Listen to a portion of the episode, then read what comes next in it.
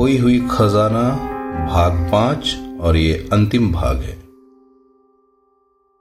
जैसा कि आपने भाग 4 में सुना था कि वो दोनों पुस्तक के जरिए रहस्यमय गुफा के अंदर चले गए।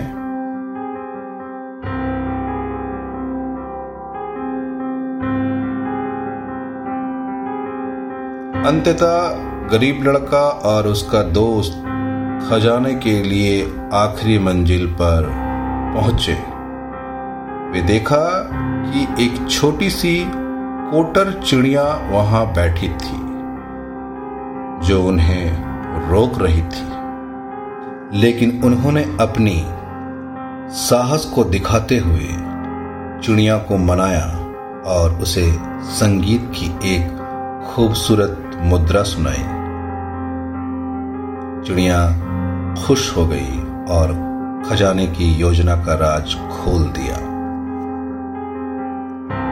वे देखा कि खजाने की असली खूबसूरती संगीत में छिपी हुई थी। खजाना में संगीतीय यात्रा और अनुभव ही सबसे महत्वपूर्ण थे। गरीब लड़का और उसका दोस्त ने संगीत की विरासत को अपनाया और उसे लोगों के साथ साझा करने का फैसला किया।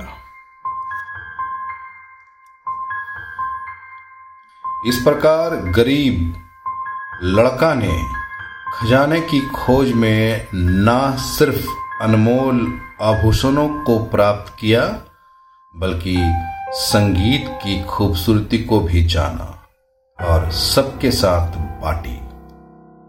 उनकी इस खूबसूरत कहानी ने सबको प्रभावित किया और उन्होंने देश के हर कोने में संगीतीय अदाकारों को ढूंढा, प्रोत्साहित किया और संगीत के माध्यम से खुद को प्रकट किया। ये थी खोई हुई खजाना की कहानी जो गरीब लड़के के संगीतीय सफर को दर्शाती है और हमें याद दिलाती है कि हमारी वास्तविक धन भंडार हमारी प्रतिभा, साहस और संगीत में छिपा हो सकता है। इसलिए आपके अंदर जो प्रतिभा छुपी हुई है उसे जानने का प्रयास कीजिए। हो सकते हैं आप एक बहुत बड़े कलाकार हैं, हो सकते हैं आप एक बहुत बड़े सिंगर हैं, हो सकते हैं आप संगीत के गुरु बन सकते हैं इस जगत में।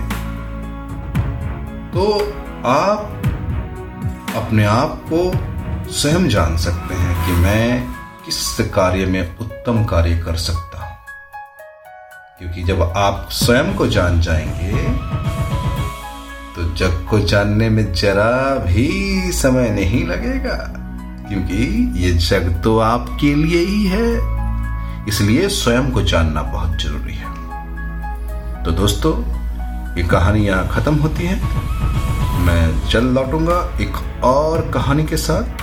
मैं कोई और नहीं, मैं आपका दोस्त संजू के बनर्जी जो सुनाता हूँ ज्ञान की बातें। नमस्कार।